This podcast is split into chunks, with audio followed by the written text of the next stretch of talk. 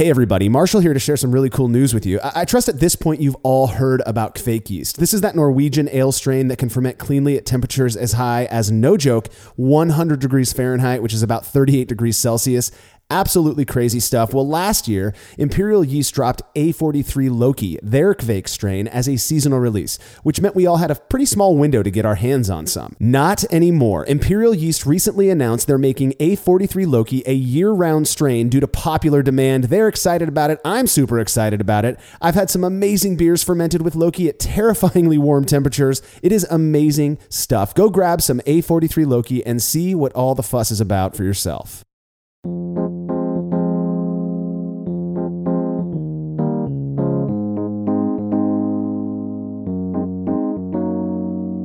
Some of my absolute favorite beer styles originated in Germany, a country with an incredibly rich brewing history that continues to have influence today, not only on the types of beers being brewed, but various processes used to make them. You're listening to the Brülosophy Podcast. I'm your host, Marshall Schott, and joining me to talk about the method of spunding is contributor Jake Huolihan. I'm not even sure I'm saying that right. Is it spunding or spoonding? Um, I think you could say it either way, but um, regardless, it's a specific method that we're going to talk about. I think I first learned about spunding uh, a couple years ago, and as somebody that's very interested in lagers and even British bitters, and we'll talk about that a little bit more too.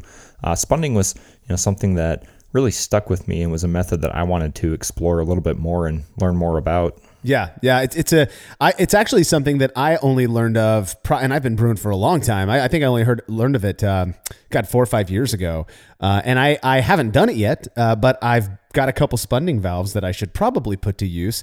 Uh, we're going to get into the details of what exactly spunding is in a bit, but suffice to say, it's a, it's a method for naturally carbonating beer that some swear has a per- perceptibly uh, positive impact. I've never done it again, uh, but but I know you have, Jake, and I'm looking forward to learning more about your experience.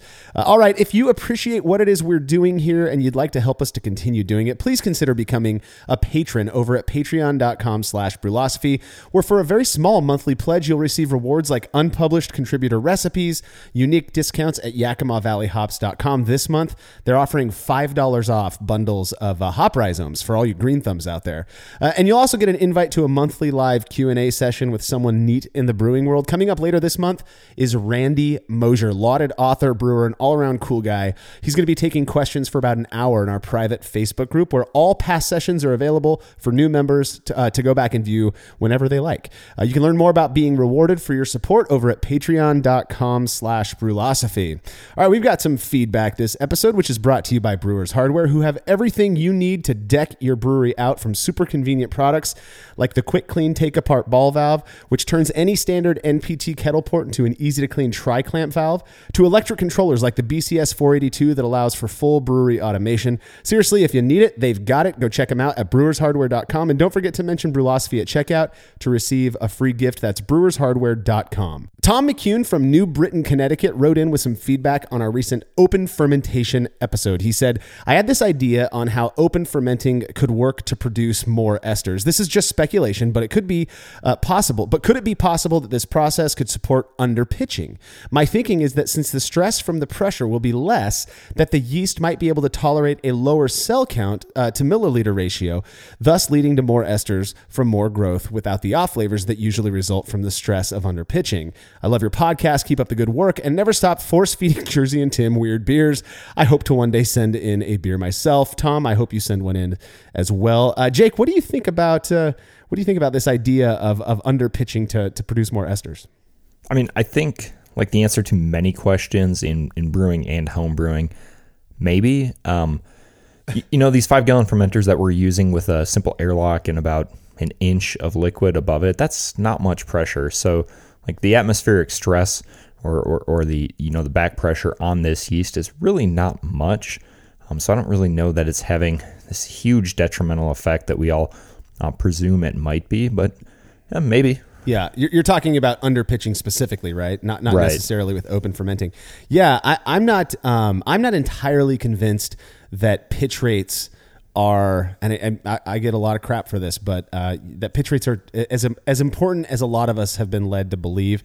Um, I, there's a you know I sort of feel like if you've got enough yeast, not necessarily you know the the the prime number, but uh, but if you've got enough and it's healthy and you're, you're minding sanitation and and other aspects like that that you're probably going to produce a decent beer with it. We haven't been able to show that it that it leads to a perceptible uh, difference compared to beers, you know, uh, fermented with with proper pitch rates. But maybe when uh, you're doing it with an open fermented beer, it will have a difference. Definitely something to play with.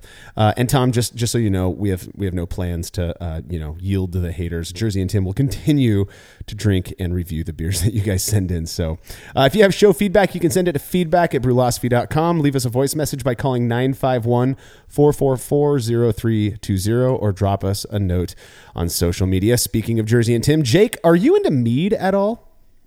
Uh no. I did have a very good mead. Um, I was I was in Austin a few months ago, and our, our friend Matt Crispin gave me some meads to take home, and I had an amazing one. But that's about the extent of my mead drinking. Yeah, yeah I've, I've, I've tried making one that was horrendous, um, but I, I'm I'm not much of a fan either. Um, I think it seems like every time uh, somebody sends me in uh, some form of a mead for the guys to review, we end up bringing up Matt Crispin, and, and it's for good reason. He's probably one of the better. I've had a lot of good commercial mead. I, I, the stuff Matt's making to me uh, just outshines all of that stuff. Um, I, you know, I'm okay with mead. I'm not big enough fan to make them for myself. Well, listener Paul Shanks sent me uh, uh, sent me a Melomel that he made. Melomel is just a mead that has fruit in it, and about it he said, in August of 2018, I picked up two quart jars, so about three and a half pounds per jar, seven pounds total, of local honey from a beekeeper, and added a little bit of clover honey from our local grocery store. Uh, on August 10th, eight, uh, 2018, I warmed 5.28 gallons of water uh, to mix the honey and ferment it out. I think that's like 20 liters or so. Um, on October 20th of that of that year, I racked the mead over to a secondary with two and a half pounds of blueberries and two pounds of strawberries after I killed the yeast to prevent it from fermenting out with the sugars from the fruit. On November 9th, I pulled some of the melomel from the fermenter and warmed it in a small pot. I then added two pounds of orange blossom honey from the local grocery store to back sweeten the melomel since it was bone dry. Once cooled, I poured it as gently as possible into the keg, then racked the melomel on top of it and force carbonated it. This is such a complicated sounding drink. Uh, on January 28th of 2019, so just a couple months ago, I bottled the remains of the keg since I was bottling a bunch of beers that day. It comes in at 6.9% ABV, started at uh, OG of 1048 with an FG of 0.995. Uh, sounds like an interesting one. Uh, what did the guys think? One minute beer review with Jersey and Tim. I have feelings too, goddamn it. Redneck feelings. Oh, look at this one, Jersey. Yeah, I know what it is. It's a little. Uh, I feel like we're doing communion again, buddy. yeah, we are. Ooh. Oh, It tastes just like it smells. little cinnamon. cinnamon. You get your mustache caught in your teeth there, bro? I don't. I don't want to taste it. It's grapey. It's not grapey. cinnamon. Whoa. not what you expected. Huh? Oh, dude, there's some funk in there too. I don't know. There's some fruit. There's some funk. This one stumped me, as they all do. But Don't stump Tim now. We're having such a good time.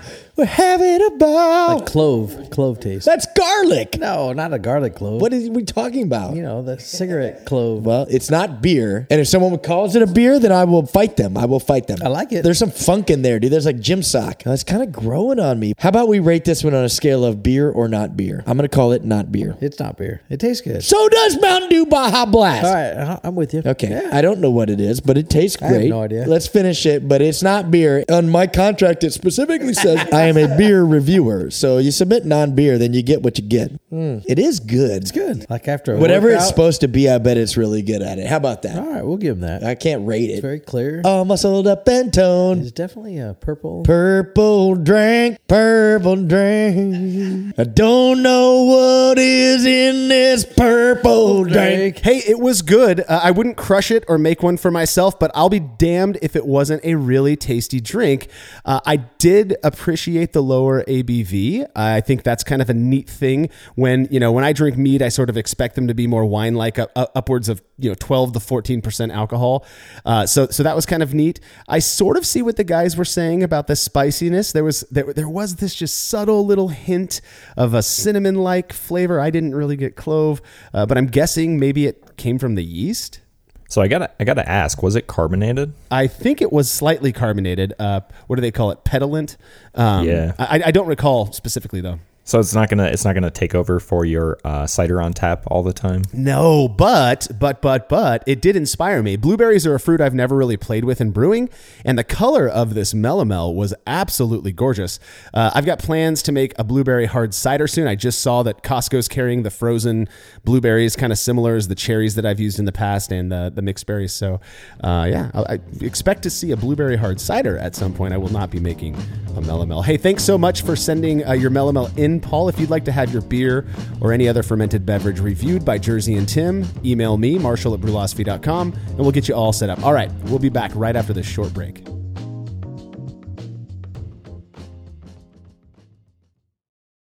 So I've been hanging out with brewers and craft beer nerds for a long time now, and while we do occasionally have our differences, one thing it seems we all share is a love of learning and trying new things, as well as saving a couple of bucks. Well, right now, Craft Beer and Brewing is helping fans of Brülosophy learn more while saving some coin by offering 20% off the price of a subscription to their awesome magazine. Chock full of brewing insights, tips, and recipes from industry experts, Craft Beer and Brewing is seriously great. I read every issue page to page myself. To get 20% off your subscription, all you have to do is sign up at beerandbrewing.com slash brulosophy. Have you ever thought about adding a port to your kettle but held off because you didn't feel like drilling into your gear or sending it off to have someone else do it? From the makers of the super fast counterflow chiller, the Accelerator comes the Hangover, the easiest way to add extra ports to your kettle as well as countless other options. Mount a faucet to your keg for easy portable pouring. Set up the perfect whirlpool arm. Hold a heating element in place. All of this and so much more without permanently modifying your gear. Manufactured right here in the United States, The Hangover offers brewers too many convenient solutions to list here. So head over to accelerator.com today to see what The Hangover can do for you.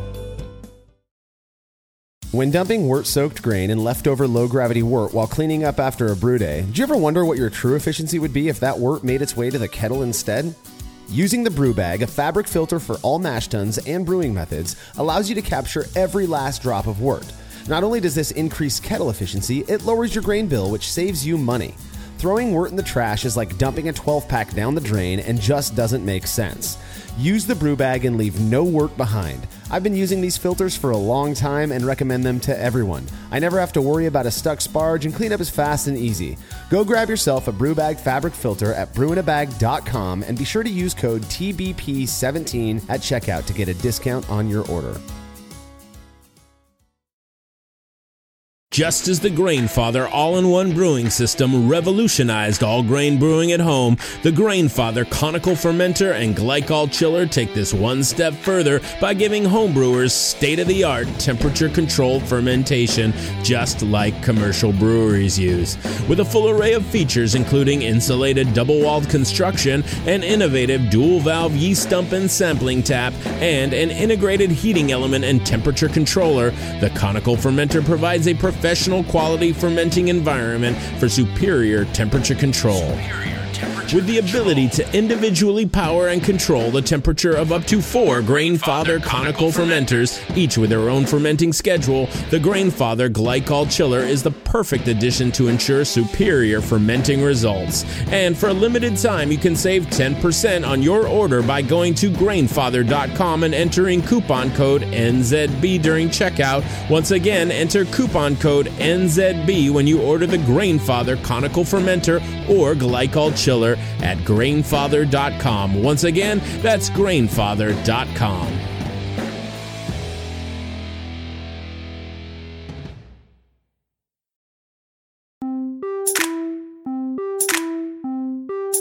I'm dead serious when I say that carbonation is one of my favorite aspects of beer, even when it comes to styles that are known for being served less bubbly, uh, like English beers. I just like carbonation. These days, forced carbonation makes it fairly easy to control the level of carbonation in beer, though it wasn't terribly long ago. Brewers had to rely on more natural methods, one of which is spunding. When we talk about spunding or bunging, um, I guess it kind of depends on where you came up uh, in, in terms of the style guidelines. Basically, it's just the practice of closing the fermentation bucket with remnant extract um, to produce a sort of natural carbonation. So, um, you know, many homebrewers bottle condition their beers. This is very similar to what the concept of spunding is. You know, you put the beer in the bottle with sugar in it, cap it, it allows it to carbonate, and that CO2 can't go anywhere.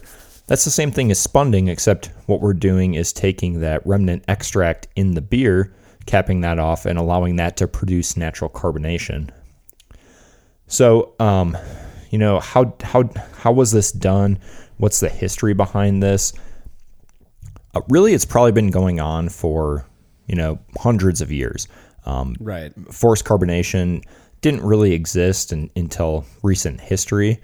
Um, so, in order for beer to be served not still, uh, it had to be uh, naturally carbonated uh, in some way. So, in Britain, what was common was the fermented beer was allowed to be fined in a cask.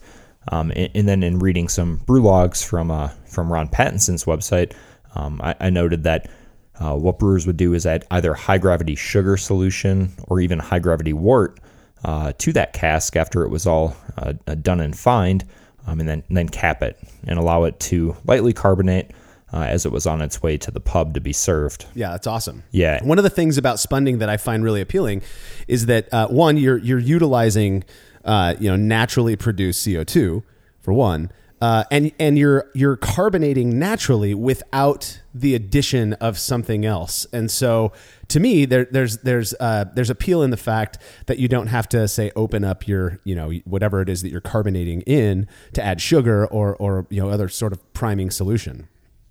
Yeah, exactly. Um, of all the things we do in, in the, the home brewery or or even the commercial brewery, um, spunding is probably one of the more environmentally friendly things. Right. Um, I, I think producing CO two in a commercial sense is somewhat waste waste uh, intensive.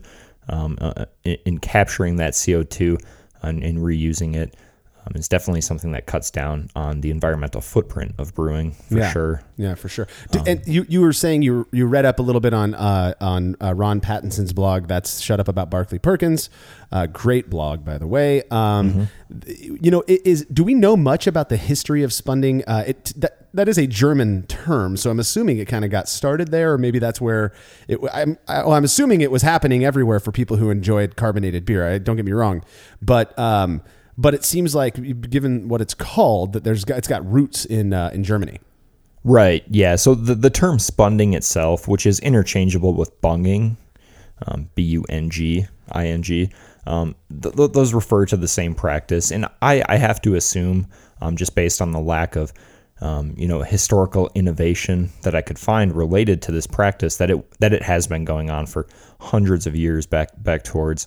Um, you know, you know, pre-recorded time, but yeah, in Germany, the practice of spunding, um, really the reason they've probably been doing this forever uh, is due to the German purity law. Um, so the only things you can add to beer are water, hops, and grain. I mean, no yeast. Um, so so with the fact that they can't add any CO two uh, uh, to their beer, bunging of fermentation, you know, in casks or in the in the lager tank to allow it to slowly carbonate at those lower temperatures over the months of aging. Um, was really a way to get those beers fizzy to the consumer Right. in a more modern sense, the, the, the practice of bunging seem or spunding seems to have somewhat gone away. Um, um, in reading some brew logs, um, and some history about this, it seems that uh, the practice of krausening, which is pulling already fermenting beer uh, from a different fermentation tank um, and putting it into the lager tank uh, with the still beer um, with, with a certain percentage of remaining extract left, uh, is really the practice that's going on now since it's uh, it's more precise and, and yields better results. It's thought. It would seem to me as well. Um, you know, I'm, I'm thinking back before there were pressure gauges, you know, accurate pressure gauges and whatnot. That spunding, um, you know, when you when you cap off a tank that is actively fermenting, you run the risk, even if you can measure, uh, you know, a, a presumed specific gravity, you know, and, and and we'll talk about how to how to go about spunding more modern modern day here in a bit, but. I, I would imagine that krausening and uh, even utilizing something like a pre-measured priming solution, uh, that there was an element of safety to that that you don't capture when just bunging a, a firm fermentation tank. Uh, I, I have to wonder how many tanks ex- ended up exploding because a beer, you know, maybe maybe was a little bit more attenuative than they expected, or uh, you know, something like that. I mean, we have to presume it's happened because I've been to breweries before when people are brewing, and you know, like some of them are you know fairly professional, but there are definitely others where the the head brewmaster or whoever's brewing for the day has had a few Um, and, and you can just imagine somebody going through there and saying, "Oh, this looks ready," and Yeah. shutting it off, and then a day and a half later, Yeah, yeah, yeah. Let's You've got a close this puppy down and uh, have a nice carbonated beer tomorrow. Next thing you know, you show up to a, to a foam mountain. I'm sure. right, right. So let's talk a little bit about more modern approaches to spunding. Uh, you know, and maybe what we can start with is is what a spunding valve is. I think a lot of people have probably heard that term. I'm not sure many people actually have a spunding valve. Uh, perhaps you could kind of walk us through a little bit of, of just how to build one of these things, what it makes up, uh, and how to use it. Right. So a spunding valve, uh, as we use them today, is essentially a pressure relief valve that's adjustable to a specific psi that you want. Um, there are quite a few guides online, uh, as well as some pre-built ones uh, that you can buy. Um, in, in terms of how to build one with some commonly available parts, um, m- most of the parts are you know simple plumber's parts that you can find at Home Depot or Ace. Yeah. Um, so basically, it's some sort of connector to the flare off of a, a, a quick disconnect to some sort of a T valve, which you would attach a pressure gauge to so that you can um, accurately, accurately read what your pressure relief valve is letting out, and then that pressure relief valve, um, which allows you to adjust it to a certain PSI. And that PSI is going to be different depending on uh, what level of carbonation you want, as well as what the temperature is um, that you're carbonating at. Yeah. So so just speaking about the valve itself, it is a it is a, a pretty rudimentary um, you know product that is that works in, in my experience surprisingly well. Um, I, again, I, I haven't spunded a a keg for carbonation or anything, but I've certainly played with the two that I've built. I think to all together, I was able to build two of these things for something like thirty bucks. Um, you can buy them online pre-built. It's all they look exactly the same, and uh, as the ones that you're going to make yourself, uh, they're probably all made with the same exact materials. I think online you're going to get one for about 25, 30 bucks, something like that. Yeah, that sounds about right. And, and they do work very well. Um, essentially, the pressure relief valve on these is just a spring uh, that, that pushes a, a sort of rubber stopper up against the tubing. Um, and you set that spring to a specific tension. Um, and that tension allows CO2 out once it's built up to that certain pressure. Yeah. W- One thing to note is, uh, you know, Jake, you mentioned a, a quick relief or quick disconnect. All we're talking about is is a gas uh, disconnect that you would put on a, a standard homebrew, you know, corny keg. Uh, you know, we're, we've never built one uh, on the commercial scale, but I'm sure there are they're just as easy to make. Uh, uh, the the thing about them is you have to get the the quick disconnect with the MFL, right? With the with the flare fitting that you can screw onto something, so that uh, you can't use the barbed fitting to make one of these things. No, I mean, I think you could probably adapt a spunding valve to fit off a barb, Sure. but um, I mean, might as well just go with the flare. Yeah, yeah, it's easier, I think. So you've got your spunding valve. Uh, it's all built. There's no leaks. you also want to use a lot of the uh, a lot of uh, uh, plumber's tape or the the gas gas tape for these things. I've found. Uh, otherwise, they will leak. Uh, but you got your spunding valve spunding valve built. Walk us through how you use yours. Right. So um, if you're if you're doing specifically the practice of spunding, where you want to use that remnant extract in your beer to naturally carbonate the beer, uh, you're going to have to take your beer from its fermentation vessel, unless your vessel can hold pressure. Take it into a keg um, with specific gravity points left. Uh, typically, we like to think that about one Plato, which is four SG points, um, is what it takes to carbonate up a beer to the appropriate level. Um, there are calculators online. It could be give or take a few. Um, so we'll rack that into the keg with specific, gra- specific gravity points left. Close that keg up. Um, if you're using pinlock kegs, you might need to apply some CO2 just to seat uh, the lid on that. And then attach your spunding valve, which is on the quick disconnect, to the gas out. And make sure it's the gas out because if it's on the liquid, This is where going to pinlock comes in very handy when when you're drinking and spunding. yes. Uh, so attach that spunding valve to your gas disconnect. Um, you're going to want to use a calculator online or or uh, some sort of graph that shows you what psi or sorry what you know pressure you're going to need at a specific temperature to reach the volumes you want. Um, so if you're if you're taking that keg and putting it in um, you know 90 degree garage, you're going to need a different psi to carbonate that than if you put it in a 60 degree basement. Um, so figure out your volumes, set the spunding valve to that specific pressure, and it does help to um, carbonate that headspace up. I've found to about 20 psi.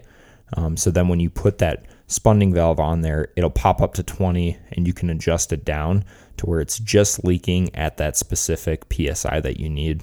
Oh, I see. So you so you you hit the headspace of the keg, uh, which, like you said earlier, could could also serve the purpose of seating your lid. But you hit it with about twenty psi from your tank, and then put the spunding valve on and let it bleed out until it gets to your set psi. Yeah, so basically I close the spunding valve all the way so that it's letting nothing out basically. Um, seat the lid, get a bunch of um, head pressure on that, attach the spunding valve, and then just back it off until it gets to the specific PSI that I want. Okay, cool. Yeah, that It makes sense. nice. Then you just let that beer sit in your keg for a bit until the um, you know pressure gauge goes up to its specific psi that it needs. Um, let it sit for a few days or however long it takes uh, to continue fermenting out. Um, and once that's done, you can rack into a different serving keg if you want. Um, you will need to put some sort of back pressure onto the new keg um, in order to not have a foaming disaster. uh, or you can just serve right from that keg. Just drop it in your keezer. No need to carbonate. Uh, it's ready to drink. So what do you do? Do you do you serve straight from the keg that you you carbonate in, or? Uh, I've always done that. Yeah, I've never transferred it again. it seems like that that would be the way to go. I, I would imagine though that if you've got you know four Plato or you know f- uh, or I'm sorry One uh, Plato. one degree Plato right so so four degrees or, or four SG points left uh, that you, there's still some yeast in suspension. Obviously, it's got to ferment the rest of the beer. Do you get uh, you know a, a, a fairly decent amount of yeast or trube that you're pulling off uh, on those first few pours or? I mean, I don't cold crash and fermentation vessels, so I'd say it's about the same. So it's about the same, and and and that will pull off. One of the things that I've been concerned with, and this leads to my next question about uh, another kind of what seems to me to be a very uh, convenient approach to to doing all of this. Um, I've always been concerned that maybe the dip tube in my keg won't be, I guess, the diameter is, is small enough to where it, it'll get clogged with if there's just too much yeast in there. Yeah, I've not had that happen. I I presume if maybe you pull up a bunch of trub that's say, sorry, trube that's say uh, hot matter, this could definitely happen. Um, I do modify my dip tubes slightly so they rest on the side of the keg versus the bottom, Sure. but um, I have not had that happen yet. I, I assume it could though. So what about uh, what about the person who's who's you know, listening to this and saying, "Well, hey, what if I just rack my wort directly to a keg, pitch my yeast into there, let it ferment out, throw a spunding valve on, you know, right towards the end, or or I guess you suppose you could just do it whenever you want, and then just tighten down that uh, that pressure relief valve uh, to, to wherever it needs to go based on the calculator, uh, and then and then once it's carbonated, you know, go throw that in the go throw that bad boy in the in the keezer and serve directly from the fermentation keg. Yeah, so I think basically what you're describing is like a pressurized ferment uh, served straight from that keg. And I think a lot of people do this, especially in the homebrew realm. Um, I know with with the um, you know popularity that we've seen lately of of unit tanks, I think this is a very similar concept to that. Uh, corny keg can be used as a unit tank. Yeah. Um, just throw your wort in there, ferment it, spund it, and then just serve it. Um, I think Matt Del Fiacco, um, our fellow contributor, has done that, you know, quite a few times, and I don't think, in talking with him, he's ever noticed any sort of um, common concerns that we would expect, you know, autolysis or Sure. um, vegetal matter from leftover hops or anything like that. Yeah, and, and, and in the brewing process, I mean, you can take steps just to minimize any potential risk. Uh, you can bag your kettle hops. You know, you can uh, if you're going to dry hop, you can you can you know dry hop in. I, I guess I guess dry hopping would actually be kind of difficult if you're using this approach, but um, you can definitely take steps to do it. That's something I really want to try.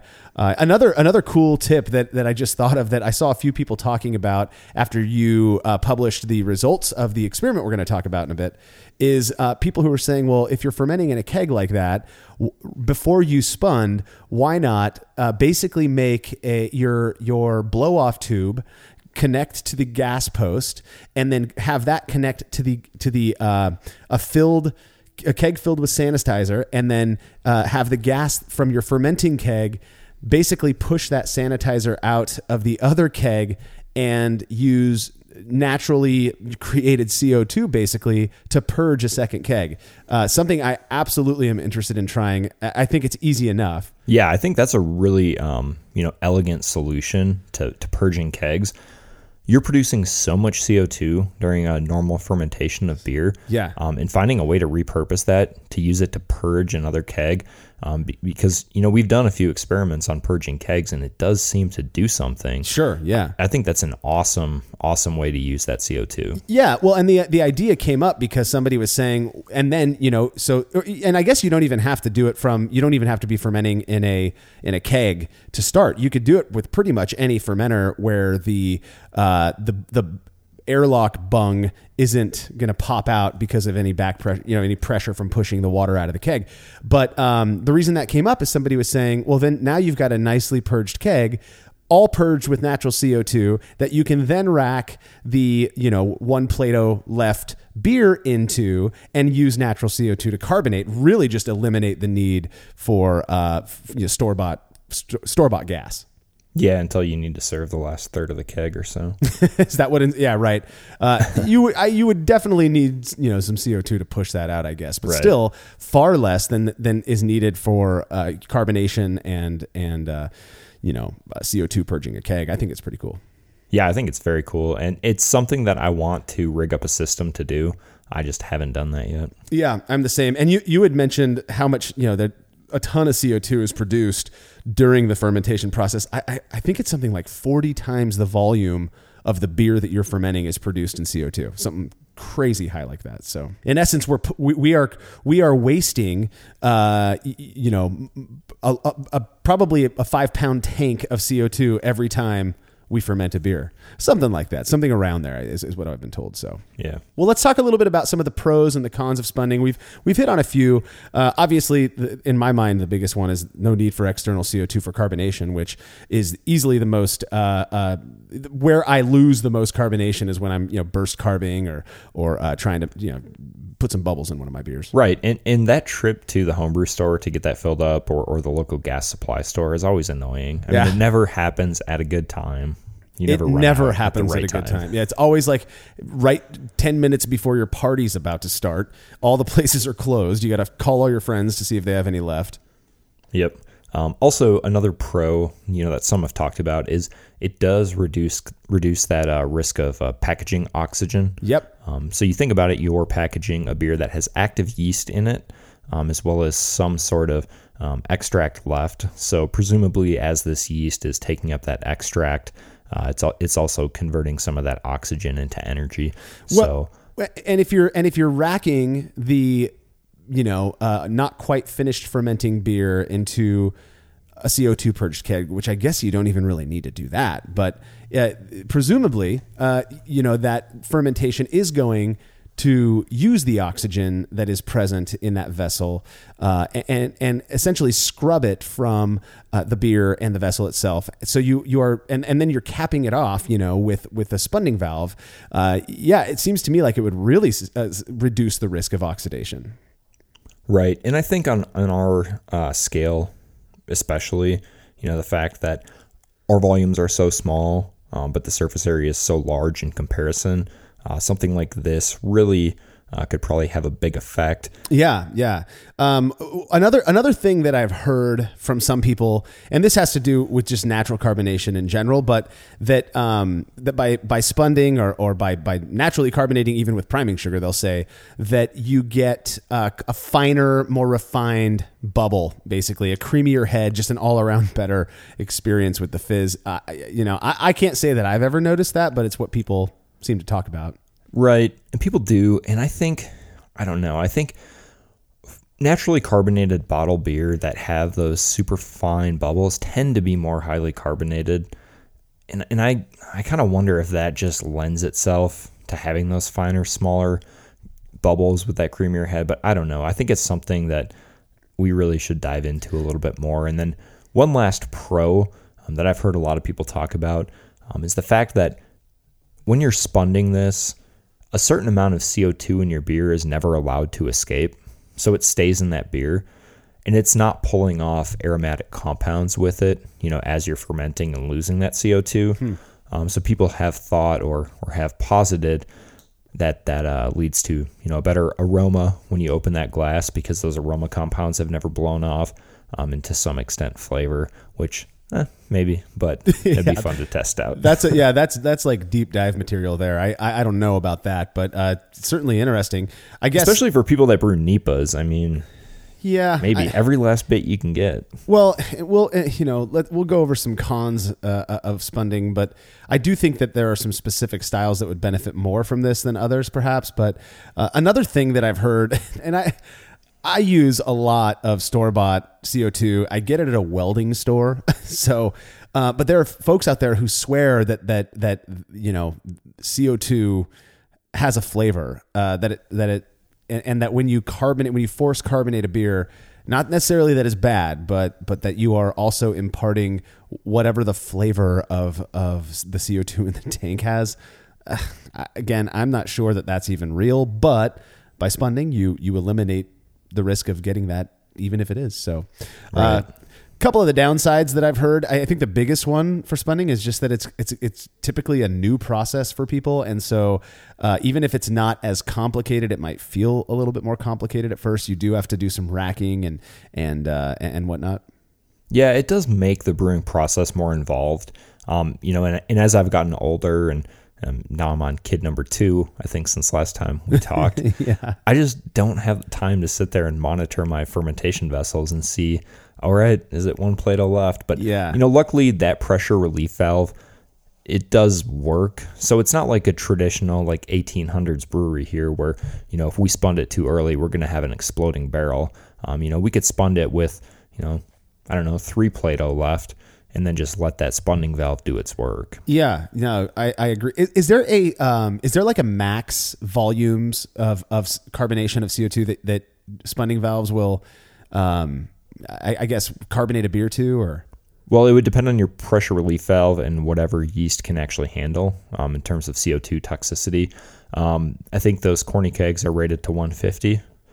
yeah, those things can hold a lot of pressure. So Yeah, so I don't, I don't know um, what would happen to the yeast as you started to get over, um, you know, say 100 psi. I don't know what the volumes would translate to on that. Yeah, I guess the only other thing I can think of con wise is that you have to get a spunding valve, which is you know it's not a big deal. They're pretty cheap to build, but it is another piece of gear. Uh, most of us nerdy brewers sort of like that kind of thing. Uh, well, I, you know, one thing you mentioned earlier that that we haven't really hit on much is this fear of autolysis. I personally don't think that given how fresh yeast is nowadays, regardless of where you get it from, it's so much better than it used to be. Uh, if, if that yeast is sitting at the bottom of your beer for uh, two to three months uh, max, typically for a five gallon batch, I, I just don't think you're gonna yeast are gonna die off and, and start you know exploding and making your beer taste bad. That's my personal opinion. Yeah, I think eventually it would happen. Like if, say, you spun it a beer and just let it sit in your keezer for maybe three or four years. I mean, yeah. I don't, I don't know when that's going to happen. Yeah, yeah. I don't I don't think autolysis is is something to worry about necessarily. Now, some yeast in my experience, this is completely anecdotal, do seem to have kind of their own flavor and uh, perhaps that could become an issue. I'm not a big fan of the flavor of of just yeast. So, uh, but again, they, they make these neat, you know, the the clear beer draft system, which which Jake I know you use. Uh, these they're kind of floaters that you install on your kegs so that you're pulling beer from the top and not from the bottom. That seems like a really uh, easy way to avoid you know the any any yeast derived flavors uh, if you if you are going to do kind of a, a spunded keg or, or even if you're even if you're fermenting and serving from the same keg Right. Um, you, you know, not to to plug um, you know that brand specifically, but any sort of floating dip tube works so well in synergy with uh, a spunding valve on the homebrew scale. So basically, what that does is it replaces your liquid out um, and just floats at the top. So then, after your spunning's all done, you throw it in your keezer, let all that remnant yeast settle out, and you're just pulling clear beer, you know, right away. Yeah, yeah, it's cool. Uh, all right, real quick before we start talking about the experiment that you did, are there specific styles that you would say uh, benefit from spunding more than others? I know, you know, from my reading and from from what I've heard other people talk about that that you know lagers. Particularly German style lagers uh, that have a, a very special flavor characteristic to them, apparently uh, really do benefit from this process. Right. If you if you don't spund your lagers, they will never ever have it. Oh, so I, I know you know what it is. I, I don't know if I do actually, man. Uh, no. Um, I think traditionally, um, spunning has been used a lot with lagers um, in British beers. Um, at least with the recorded history that we have, Uh, I presume that people have been doing these practices, you know, you know, long before that. Um, and I, and I really think any beer that you're willing to bottle condition, you should be willing to spund. It seems easier to me than bottle conditioning personally. Um, and I think it seems easier than kegging almost. Yeah, I don't. That's that's see. I'm I'm the reason I I mentioned that it's just a, a novel process and that can be kind of complicated. There's a reason, and I've not consciously thought of this, but there's a reason I've not spunded yet. I've got these two perfectly working valves that have just never been used. Um, and, you know, and and why not? It, if it's so simple, but there's something holding me back from doing it. I think it's just that it's new. It's it's this thing that I feel like I'm oh I have to learn how to use this thing properly. Uh, I I'm also sort of turned off a little bit by the idea of having to check, um, you know, my final gravity. And I know uh, one way to one way to know what the final gravity is going to be of a beer uh, that we failed to mention so far is by doing a forced fermentation test. Uh, we're going to talk about that when we talk about the experiment, which is exactly what we are going to get to when we're back from the short break.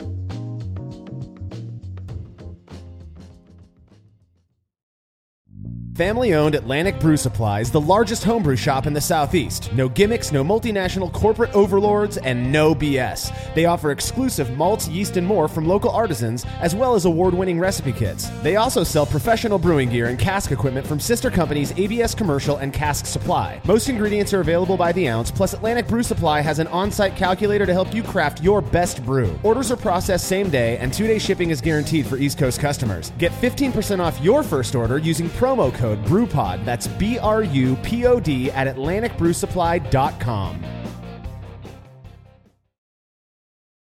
As every brewer knows, the best beer requires the best hops, which Yakima Valley Hops provides fresh from the source to brewers around the world, carrying everything from classics like Cascade to modern favorites like Galaxy and Mosaic, as well as other ingredients and gear. Yakima Valley Hops has it all. And don't forget to check out their new podcast, The Late Edition, where the YVH crew goes into depth on our favorite plant with industry experts. Head over to YakimaValleyHops.com now to see all they have to offer and subscribe to The Late Edition wherever it is you listen to podcasts. After a long brew day, the last thing I want to do is waste more time chilling wort. I've tried so many different options, and ultimately I settled on the super efficient immersion chillers made by Jaded Brewing. With the King Cobra and Hydra, I'm able to chill my entire batch of wort from boiling to just a few degrees above groundwater temperature in as little as six minutes. If an immersion chiller is right for your brewery, then do yourself a favor and check out all of the rad options Jaded Brewing has to offer at jadedbrewing.com. And be sure to let them know Brulosophy sent you.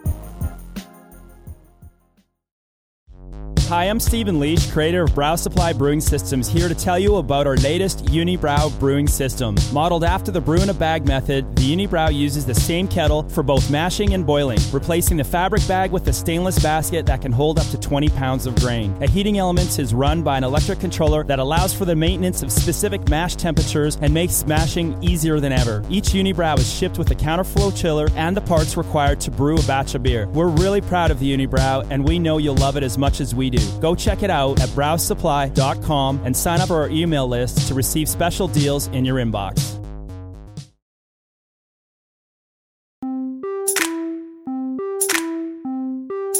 As a lover of traditional lager styles, Jake, you'd started messing around uh, with spunding and eventually decided to see how it compares with forced carbonation in an experiment. Right. So uh, spunding had been something I'd tried out a few times.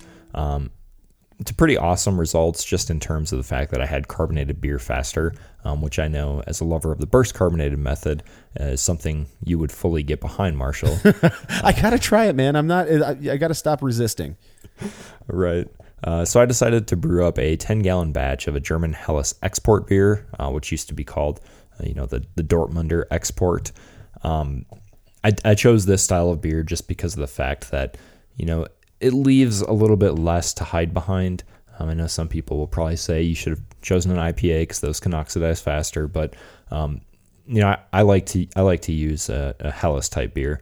um, for these very subtle, or what we presume will be subtle type experiments. Yeah, well, and and arguably, uh, you know, spunding wasn't originally used on New England IPA, so Right. Yeah. I mean, we have we have history behind us. exactly.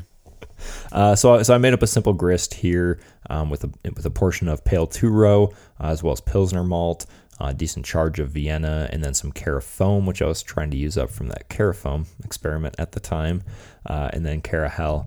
Uh, I did a, a simple brew in a bag full volume circulated mash for 155 degrees uh, uh, for 60 minutes, and then boiled it with small charges of Magnum and Saaz. Now, uh, just just for our international listeners, 155 degrees Fahrenheit is 68 degrees Celsius. Make Oh, sure we- sorry. Make sure we throw yes, that in. there. 68C. That, uh, that allows me to not, um, you know, have to respond to a million emails. right. Well, I'll do a nice conversion here for you. Um, I targeted a 1053, which is 13 Plato wort, Oh, fancy. um, and achieved that. I know I've been taking notes from Malcolm. our professional brewing contributor now. Right. Uh, since this was one of those experiments where the variable would be introduced post boil, um, I just did one single mash, one single boil to keep everything as consistent as possible.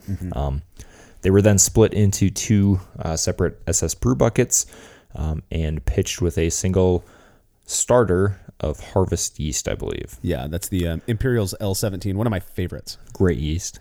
Um, so then this is kind of where the work started for this for this specific experiment because we wanted to be as exact as possible.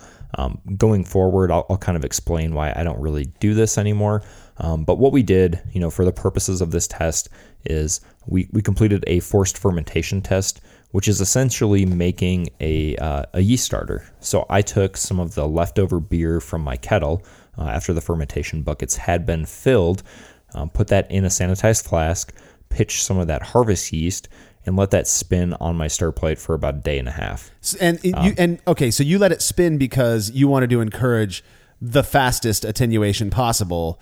Uh, it, this is this is what I was presuming. Um, I, I, Yeah, I let it spin to knock out the CO2 after it was done fermenting, so Okay. that I would get an accurate reading. Um, but it does, uh, you know, you know, allow it to speed up fermentation. Yeah. Um, you could do this without a stir plate. You could just take some leftover wort from your kettle, pitch a little bit of yeast, uh, put it in a growler with a stopper on it or some foil, just shake it around. You know, Yeah. So you and now the the beers were fermenting at 48 degrees Fahrenheit or 10 degrees Celsius. Uh, you did the forced fermentation test warmer again. Uh, it, the hopes being to you, I, you wanted this. You wanted to know what the FG was going to be before the beers that were fermenting got close to FG, right? Because you because you needed to lo- know where to cut it off uh, or where to spund these uh, these these beers. Exactly. So, um, if we're going to spund with one Plato left or four SG left, we need to know what the final gravity is. Um, so, a forced fermentation test is pretty good. Um, it's a pretty good tool for helping you know what your final gravity is, whether whether or not you're worried about stuck fermentations um, or doing a practice like this.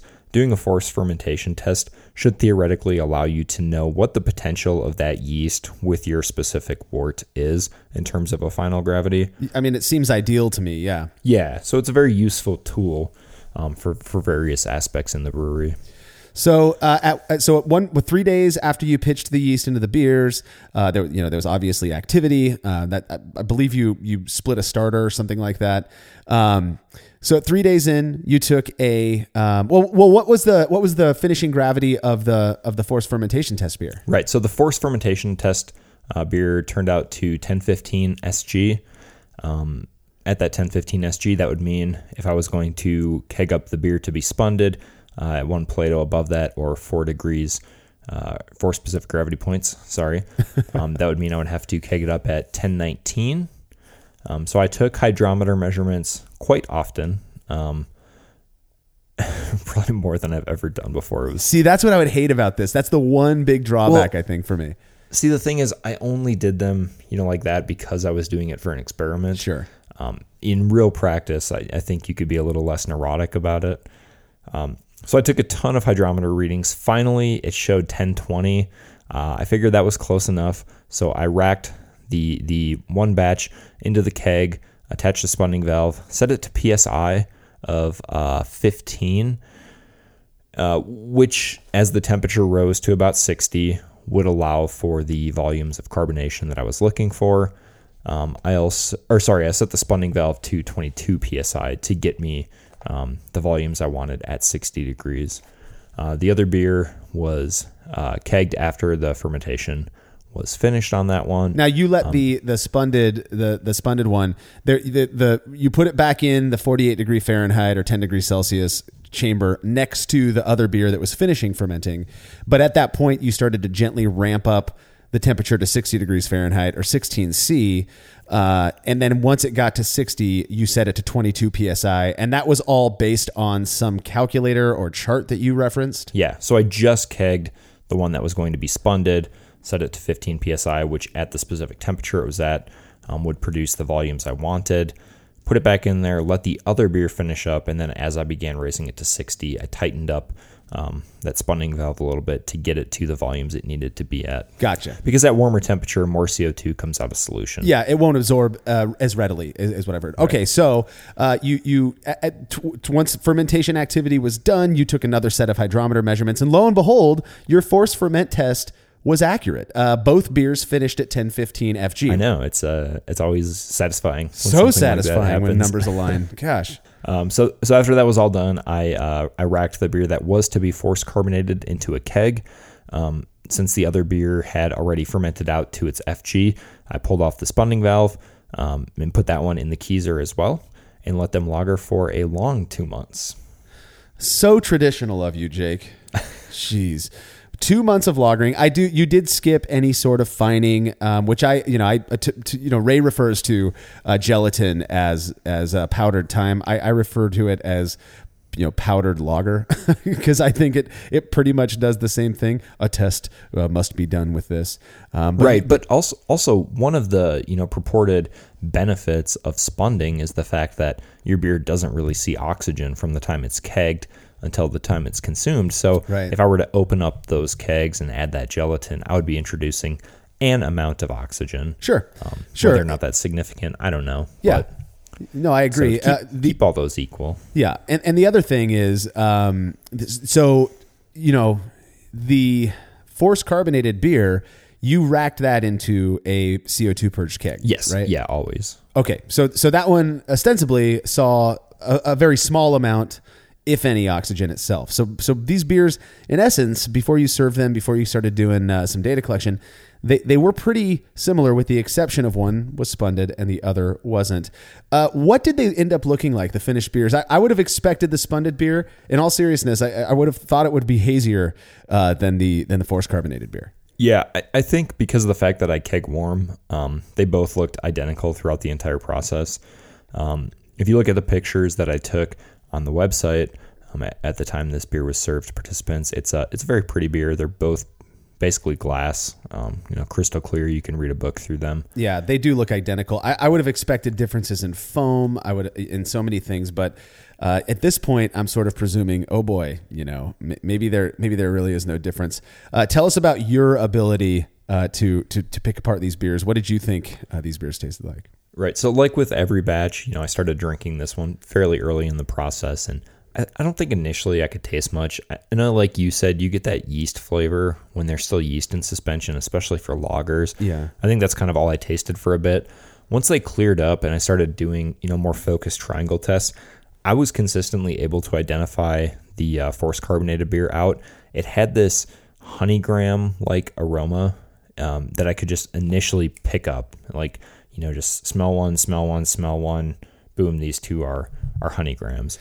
Um, So you It- you had mentioned that that the force carbonated beer had this kind of honeygram character, and that that character just wasn't in the spunded beer, or as strong at least in the in the spunded beer for you. What what was? I mean, what did the spunded did the spunded beer have any kind of uh, distinct characteristics to it?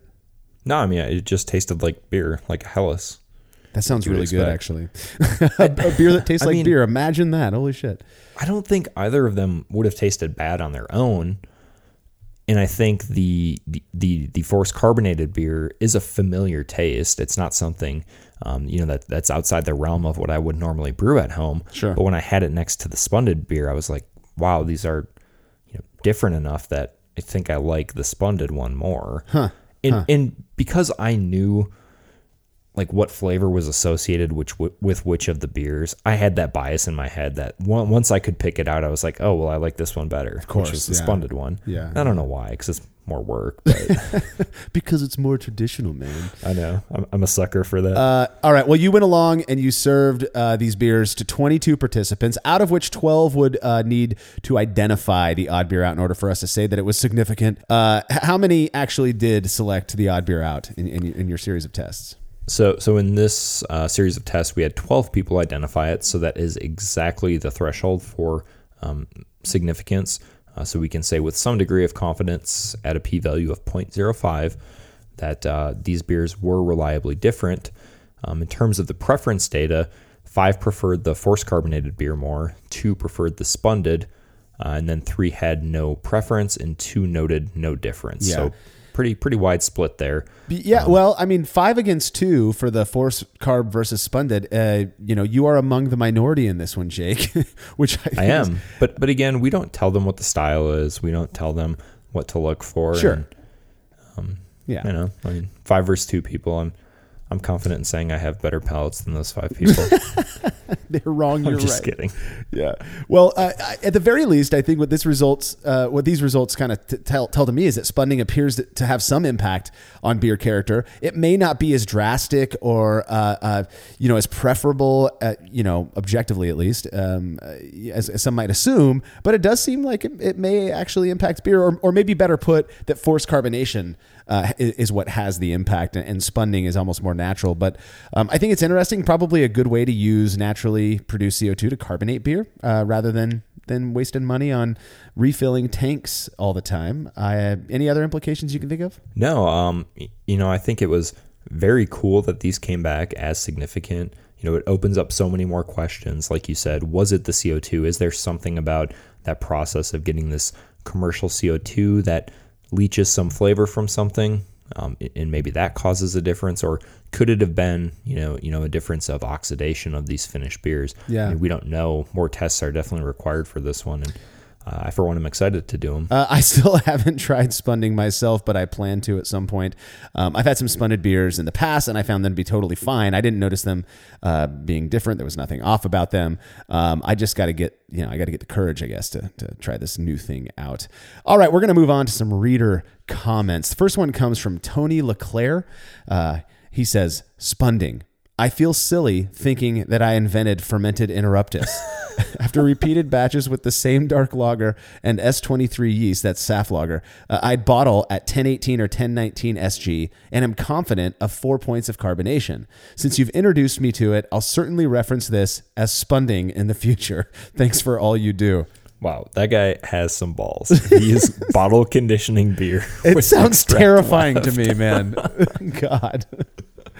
Oh, I would man. I would not recommend that, nor would I do that. Well, you know, his fermented interruptus method sounds to be, you know, working. Um, I, I, I, it, it, I don't see why it wouldn't. Um, I, that's where I would probably, uh, not probably, if I was going to do this, I would definitely do a forced ferment test just Yes. so I feel a little bit more confident at, at you know, that, that the beer's not going to, uh, you know, go too low and end up creating a bunch of bombs. But Yeah, I would definitely do a forced carbonation test if you're going to do this method in a bottle. Oh, lordy, lordy. All right, Tony.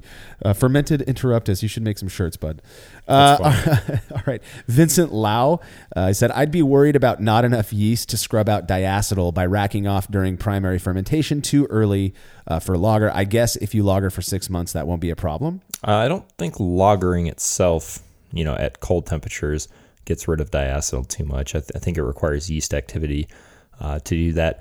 I wouldn't be worried about it. I think there is more than enough yeast in there. I think where you run into the issues with a lack of yeast uh, uh, to do certain things in your beer is after you've let it sit at cold temperatures for a long time. Yeah. Um, but I don't know. I could be wrong there. I mean, did you taste diacetyl in your beers? No. Yeah, and you also did you did uh, sort of a, a diacetyl rest as well by ramping them up, uh, you know, uh, fifteen or so degrees. Uh, Right. I, I would I think that most people these days who are making lagers probably do that. So, uh, but it's a it's a valid concern. You know, um, it, it, if you don't if you are if you're taking all of that beer off of the yeast cake. The other thing to think about though is that y- y- you know ostensibly the, the yeast that are at the bottom of the keg or the bottom of your they're ferment done, yeah. yeah are basically done. So they're not they're those aren't the ones that are going to be metabolizing diacetyl anyways. So Right. It's the ones that are currently in solution. yeah, yeah, exactly. Which are the ones that you're taking to the spunding tank, um, you know, when you rack it over. So, all right. Uh, next, next comment comes from Nate. He says, "I'm finding lately that many homebrewers actually prefer sweeter, slightly oxidized beers over fresh, crisp, non-oxidized beers."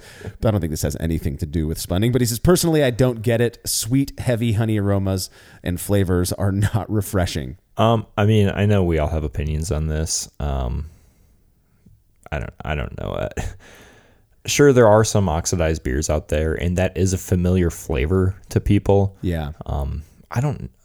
When we, when we start talking about flavor and preference, we get into more of a philosophical realm. Um, you know, you know, you can say a beer is technically better to a certain set of standards, um, and that may or may not be true. But if somebody likes something else more, who am I to say that one's better than the other? Uh, honestly, drink your oxidized hazy beers. I don't give a shit. And and uh, and truthfully, uh, we were just talking about this uh, with the crew earlier today, actually. And I, and Ray made the comment, you know, that he said something along the lines of, I think a lot of uh, of beer that people out there really like. I taste it, and it just tastes like a, a sweet oxidized caramely mess. But uh, like you mentioned, Jake, people are that that's familiar to them. It's what people who are entering craft beer now have access to. Um, and, and if that's what they cut their chops on, if that's what they end up preferring, uh, you know, who are we to say that it's bad? I, I may not like it as much. Um, it's bad to me on a subjective level, but uh, you know, if they like it, hey, more power to them. You know. Agree. Also, yuck, man. Oxidized beer. Ugh.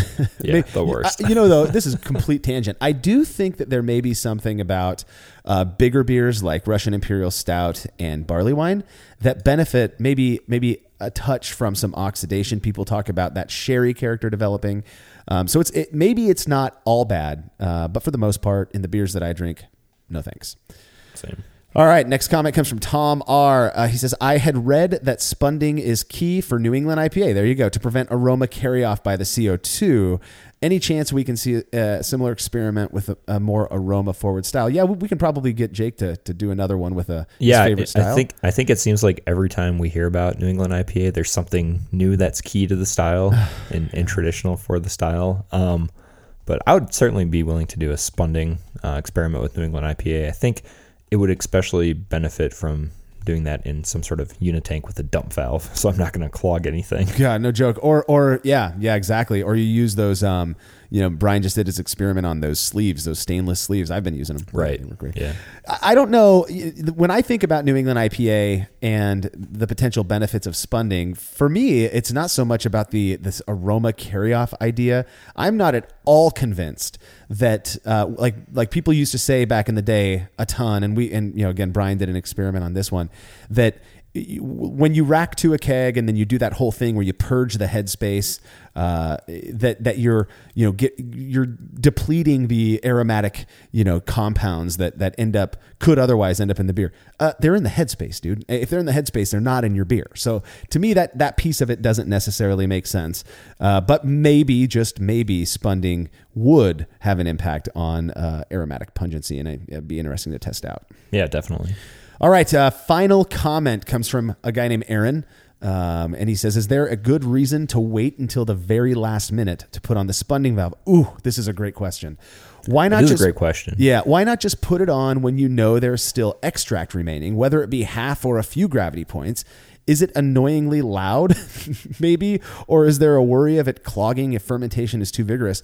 Uh, worry that you worry that the yeast won't perform well under pressure. I, I absolutely see where he's coming from. If you've got a spunding valve, why that is going to you know carbonate the beer basically by putting it on by holding it at a specific uh, psi. Why can't you just leave that on the entire time? No, that's a great question. And I kind of alluded to that a little bit earlier um, in terms of how I'm brewing specifically for myself now when I am spunding. Um, so we've all probably fermented in some sort of clear type fermentation vessel. And you know that as those bubbles start to die down, the foam is really starting to die down too, or the krausen.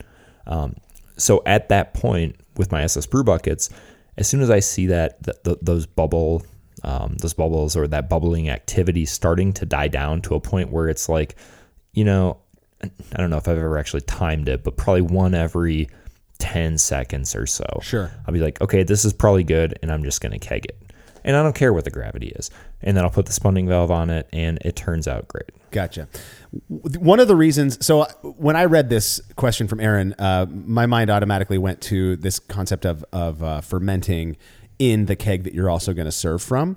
Uh, to me, the biggest concern that I would have with uh, in, in, essence, fermenting under pressure, and that's another great thing spunding valves are, are good for. Uh, they and there's a lot of fun uh, presumption out there about how you can ferment lagers warm as long as you do it, you know, and under eight to ten psi of, of pressure or whatever. Um, so spunding valves are great for that. My, my bigger concern uh, would be CO2 toxicity on the yeast. Again, people have gotten away with quite, they quite often do actually uh, fermenting beers under pressure, so that may not be something to worry about. Yeah, I, I don't think so. I think the bigger concern with using a spunding valve um, on, on, a fermentation vessel like that would be that clogging. Um, just because, especially with those corny kegs, which you're mostly using a spunding valve on, yeah, the liquid level is so close to the top. Um, I think you really have to be careful with the type of yeast you use and where you leave that headspace line at. Yeah, no, good points. Uh, thanks for the comment, Aaron, and everyone else. Uh, Jake, that is all the time we've got for this episode. Uh, I, I, am I am much more interested in trying out my two spunding valves now after talking with you about them. Do you have any last words on spunding? Uh, I don't. I, I, I, think that anybody who, um, you know, in the homebrew world uh, wants to be kind of environmentally conscious, I think this is a great technique to look into um, and, and, something that I've definitely embraced as part of my brewing process. Yeah, that's awesome, man. Sounds good. Uh, don't forget to head over to brulosophy.com to read up on the experiment discussed in this episode as well as everything else we're up to. The Brülosophy podcast is made possible by the generous support of our sponsors as well as all of our rad listeners. We seriously could not do this without you. Cheers to everyone who has subscribed and left a review of our show. It makes a huge difference. If you haven't yet, please consider doing so. Head over to brulosophy.com slash support to view a list of ways you can easily help us to continue producing this podcast. If you want a reward for your support, visit patreon.com slash brulosophy. Thanks again for listening. We'll be back next week with another episode of the Brülosophy podcast. Until then, think beer. Start off the morning with some hot tea, lemon and honey, cause it soothes my throat. Put some herb in the bowl, yeah, it's homegrown. Ain't gotta go through the middleman.